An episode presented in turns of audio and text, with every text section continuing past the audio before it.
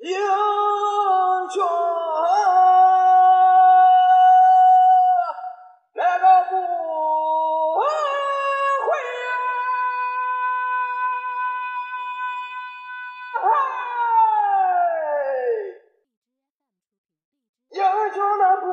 一壶浊酒论古今，笑谈历史风云。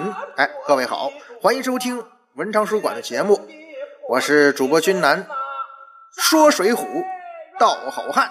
今天咱们书接前文，不杀人呐、哎嘿呀，不杀人呐、哎嘿呀，哎哎哎哎哎！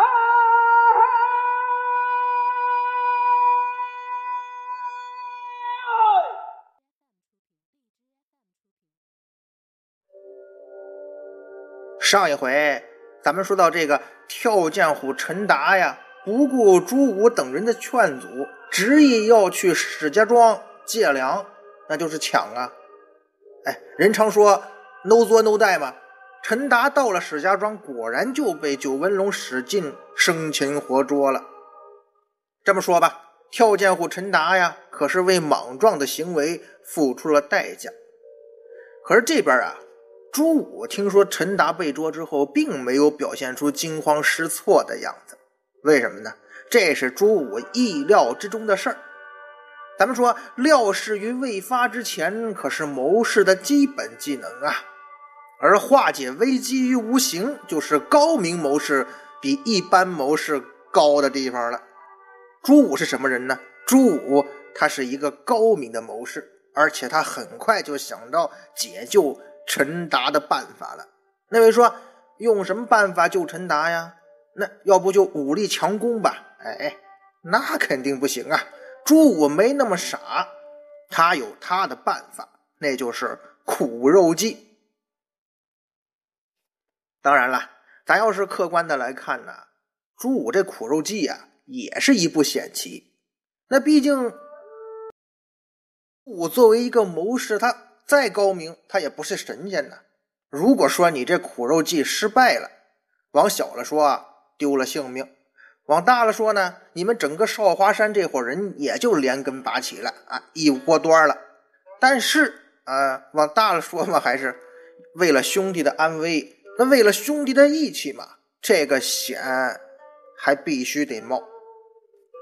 哎，不得不说呀，讲义气的文化人儿那是不多。哎，咱为朱武点个赞吧。对于朱武这次的苦肉计呀、是咱们讲朱武故事的重头戏，得好好说道说道。因为不只是朱武这条苦肉计很高明，也不仅仅是朱武对一些人的心理啊，对这个人心呐、他揣摩的很透彻清晰，主要是，嘿，好像这朱武无意之中他的行为啊，包括他的很多说法，倒是符合了咱们对那个时代啊英雄好汉的理解，这倒是意外收获呀。咱们详细说说朱武是怎么实施苦肉计的呢？哎，关键是他怎么能保证这苦肉计能成功，而不是弄巧成拙呢？要不说人家朱武这智商高，智谋也高呢。咱们说一个人呐，但凡在实施某一计划的时候啊，一定是要看对方而动的吧。有一些计谋啊、妙计啊，它并不是灵丹妙药、百试百灵的，那就成了纸上谈兵啊、死读书了。关键是要因人而异。所有的高明的计谋，无非是要揣摩这个你要实行计策那个对方的心理活动，也就是人心呐。否则呢，你这计谋再高明，这对不对症下药的话，就会羊入虎口，还是弄巧成拙呀。朱武作为高明的谋士，那自然是此道中高手。而且，咱从这点来说呀，朱武这个人可以说是一名心理学大师了。那这不是吹他呀，而是说咱们讲完朱武的故事，相信很多朋友都会跟君南得出一样的结论：朱武是个揣摩人心的心理学大师。咱们说，朱武就来到了史家庄，见到史进，他怎么办的呀？双膝跪倒，哭诉自己的不幸和委屈。哎，不管啥时候啊，这卖萌卖惨，他总是有一定杀伤力啊。朱武怎么说呀？说今日小弟陈达，我小弟啊，陈达他不听好言，误犯虎威，已被英雄擒住在贵庄。我是无计恳求啊，今来境就死。哎，望英雄将我三人一发解官请赏，誓不皱眉。您听听这台词儿啊，我等救英雄守内请死，并无怨心。你朱武都这么说了，这史进能好意思把你们仨儿抓起来见官吗？书中写啊，朱武道：“休得连累了英雄，不当稳便。哎，宁可把我们解官请赏。”嗨，朱武见到史进，那是跪哭请死啊！在这个场景里边，哈，我数了数啊，朱武一共说了七句话，叫了史进四个英雄，一个劲儿的叫史进为英雄，这什么意思呀？哎，因为朱武他懂人心嘛，他知道对于史进这样的。年纪轻轻、武艺高强的少年高手，英雄这个称呼，那诱惑力是非常巨大的呀。无论是古代还是现在吧，呃，几乎所有的习武之人呐，初衷是什么呢？呃，强身健体、保家卫国，对吧？呃，甭管你是目的是什么吧，呃，几乎没有人一开始练武就想做强盗、当流氓的吧？哎，史进人家也不例外呀。史进他们家也算是一小土豪啊，虽然当时的社会体制问题让他报效国家的机会很少，那是保卫家园不受你们这些强盗的袭扰，做一个顶天立地的男子汉，当个土豪，哎，当个大英雄，那无疑是史进向往的目标啊。要不后来为啥他还是不上少华山，要去投军找他师傅呢？咱们说这个男男性朋友哈。包括军男啊，我也是男的啊，直男啊。咱们男的呀，从小小孩小男孩哪个没有什么英雄情节呀？多多少少的，小的时候都会有这方面的倾向吧。史进这个人的英雄情节很明显比咱们普通人强烈多了。不过咱们也知道啊，如果一个人英雄情节太重，那就会有一个通病啊，就什么呢？哼吃软不吃硬呗。你对他客气，他就不会斩尽杀绝。英雄嘛，大丈夫嘛。可是如果你对他牛气冲天，那对不起，咱呢跟你死扛到底。各位，生活中这种人是不是挺多的呀？而朱武厉害在什么地方呢？他就是死死抓住了史进这个心理。哎，听完这段，大家是不是觉得朱武这个人对人心了解很透彻，计谋很高明啊？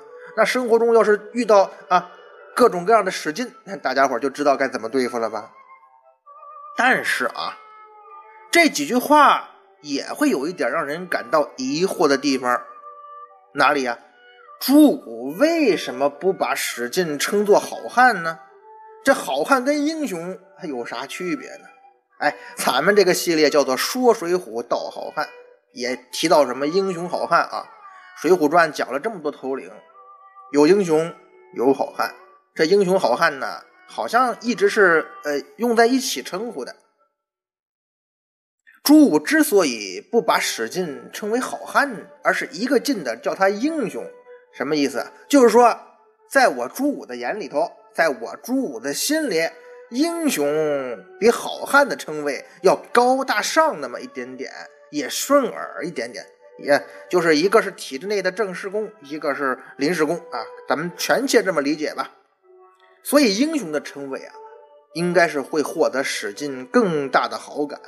称好汉是否会引起史进的反感呢？对吧？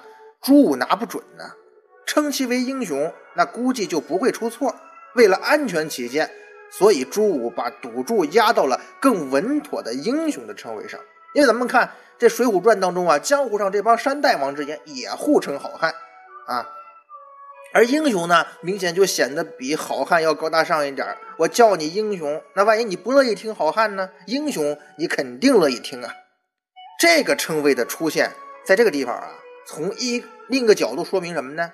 哼，咱们全且这么想哈，英雄呢是白道的叫法，好汉哎是咱黑道的叫法。当然，这个观点呢并不十分准确，但是绝对是有市场的。至少在知识分子朱武看来，权且就这样吧。哎呀，虽然说这个朱武在称呼上煞费苦心呢，可是当事人史进呢，他却懵懂不知。他一会儿怕别人笑他不是英雄，一会儿又怕别人笑他不是好汉，说明啊，咱们这位九纹龙史进呢，虽然本领高强，可是他始终搞不清楚这英雄好汉究竟是怎么一回事儿。那咱们引申来讲，这说明什么呢？说明啊，这位土豪小地主史进还是读书太少，文化太浅。哎，朱武的一番苦心呢，差点就。呃，一江春水付之东流。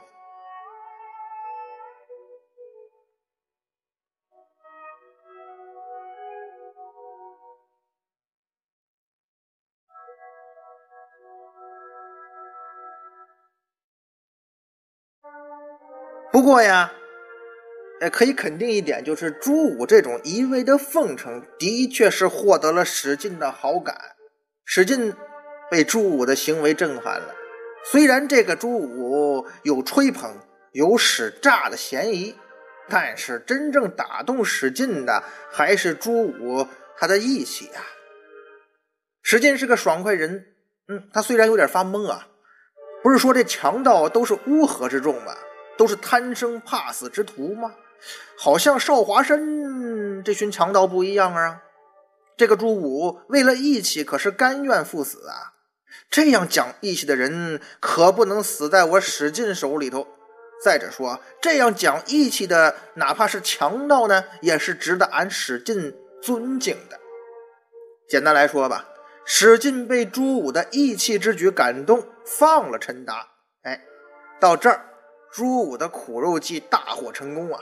不但救出了二当家陈达，还结交了史进这个武功高强的少年英雄。朱武他也很敬佩史进的为人，想方设法的跟史进亲近。那么一个新的问题来了：朱武这个富有计谋的知识分子啊，他前前后后这些举动，他是不是不仅仅是想救陈达呀？是否有把史进拉进少华山入伙的念头呢？毕竟，嘿，这可是《水浒传》当中那些所谓有计谋的知识分子经常用的招数啊，坑了多少人啊！咱们看啊，朱武爱惜史进的武艺人品，这点应该不假。但是要说朱武故意设计坑害史进，达到拉其入伙的目的，俊南个人认为啊，有失偏颇，不太对。哎，对于一个江湖小帮派来说。本来这生存空间就有限啊，要不是为了抢粮食，陈达也不会被史进抓呀。粮食不够吃嘛。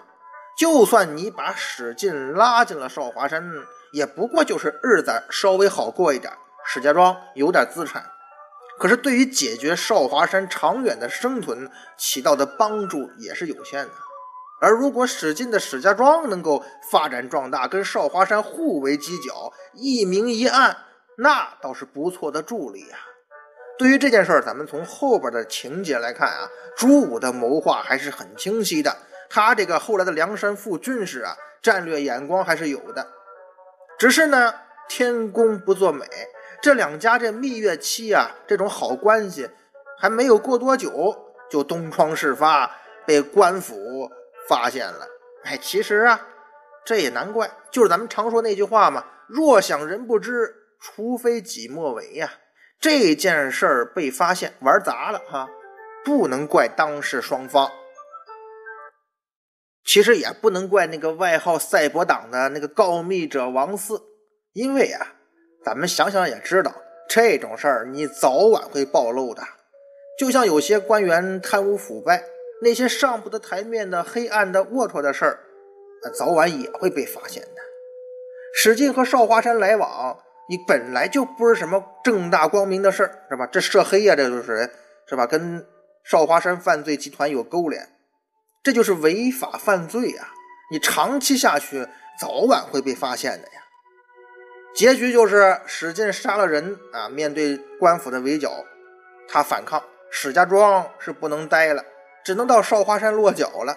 可是像咱们前面讲的，史进人家练武一开始就不可能一开始想着就当强盗啊，他不甘心就此落草，就借口要去找师傅王进。那是不是借口难说？毕竟他也真的去找王进了，离开了少华山。我个人看法是，史进更想为自己找一个更好一点的出路吧。而在史进离开少华山的时候呢，朱武有一个举动是洒泪而别。哎，又一个问题，朱武的洒泪而别是惺惺作态吗？就像宋大哥经常干的那样？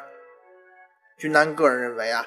朱武这洒泪而别的行为，还真不是逢场作戏，也不是做作而为，应该是真情流露啊！为什么呢？哎，前面咱们说了，朱武对史进很了解呀，他对这个少年英雄的心理也分析的很透彻。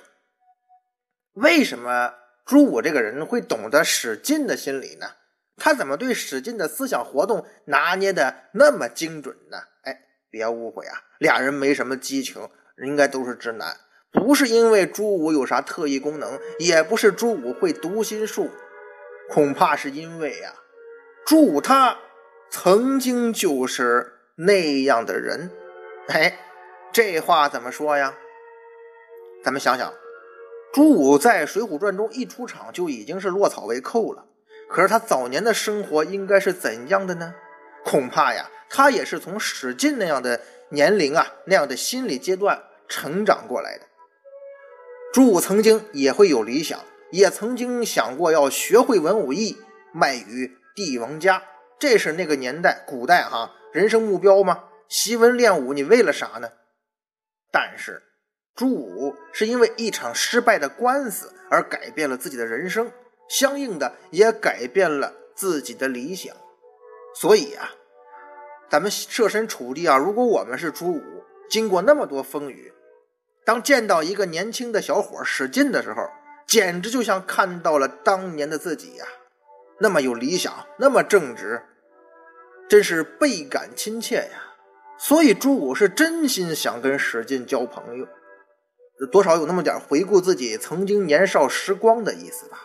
那段时光真是让人向往啊。我不知道这个。呃，嗯，朋友们有没有这样同同感啊？反正君南到这三十来岁吧，有时候在单位或者是在工作学习中遇到那种呃刚毕业的二二三四五岁岁或者是十七八的嗯年轻的啊小朋友，有时候在他们身上也能看到自己曾经的样子，确实有一种亲切感。当然了，朱武这种心理状态啊，只是咱们一种隐身了。但是朱武对史进。确实也算是够意思了。现在呢，史进执意要离开少华山，不愿意玷污父母遗体，不愿意背着一个强盗的骂名啊。朱武能理解吗？咱们是朱武，咱们也会理解呀。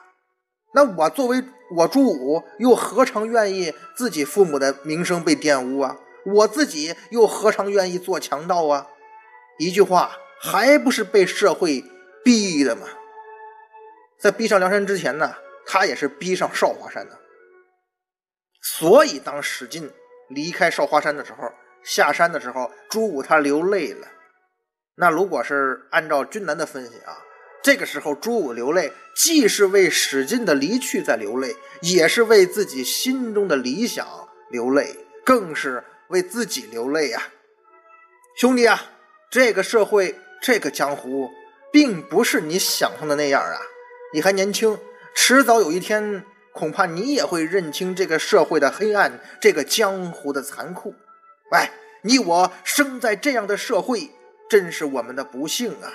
可是呢，我们也只得认命啊。但是朱武只是流泪，他并没有说这些话。看着史进义无反顾的远去，看着那个背影啊，朱武也许会在心头啊。升腾起这么一个想法吧，史进很勇敢，难道是自己的心态不够积极？也许在追求理想的路上，我的坚持不够，所以才走到今天这一步。哎，希望史进老弟在江湖上能够摸索出一条属于他的光明之路吧。苍天保佑史进兄弟吧，让他早日实现他的哦，恐怕也是我的理想啊。史进走了，少华山这边的生活还得继续。朱武呢，他的强盗生涯也得继续。不过呀，现实还是让朱武失望了。为什么？原来在江湖上混了一圈之后，那个穷困潦倒的史进兄弟他又回来了。他终于还是没有摸索出一条光明之路啊！史进的结局是垂头丧气回到了少华山，死心塌地的做起了强盗。那中间史进经历了什么呢？咱们讲史进的时候再详说。反正是他转了一圈啊，他还是落草。看到萎靡不振的史进兄弟，朱武恐怕也知道，哎，我的理想啊，再一次破灭了。既然这理想它一次次破灭，咱呢还是正视现实，兄弟，活在当下吧。不过呀。少华山由于史进的加盟，朱武呢就由老大退居为二当家，专门辅佐史进。毕竟史进武艺高强吧，大力建设少华山。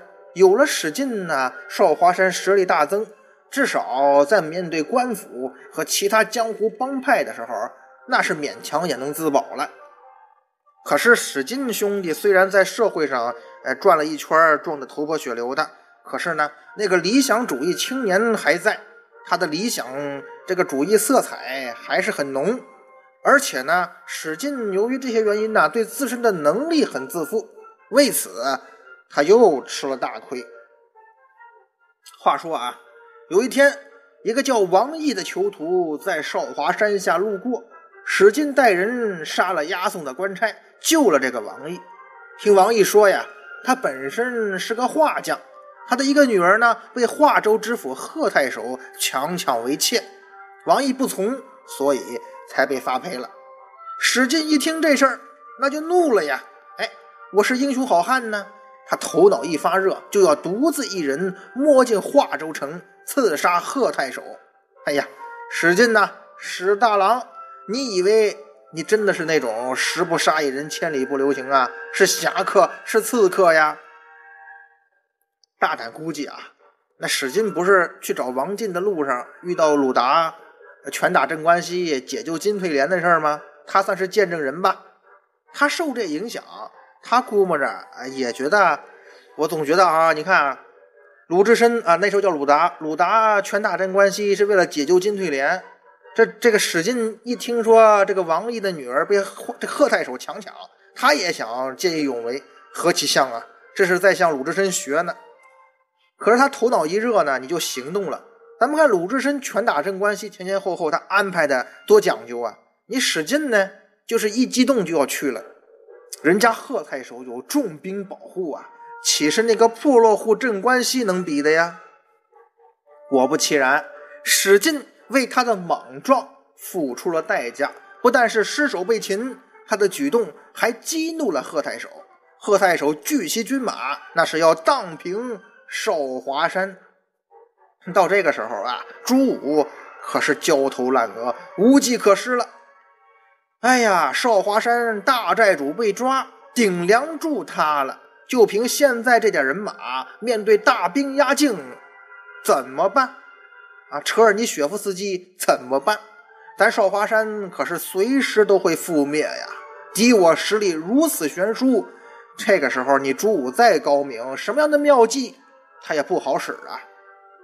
就在朱武为难之际，梁山坡的援助让少华山逃脱困境，而且史进被救出来了。少华山这个小帮派被官府剿灭的危险就这么被解除了。那天下没有免费的午餐呐！接下来你少华山是不是得做些什么呢？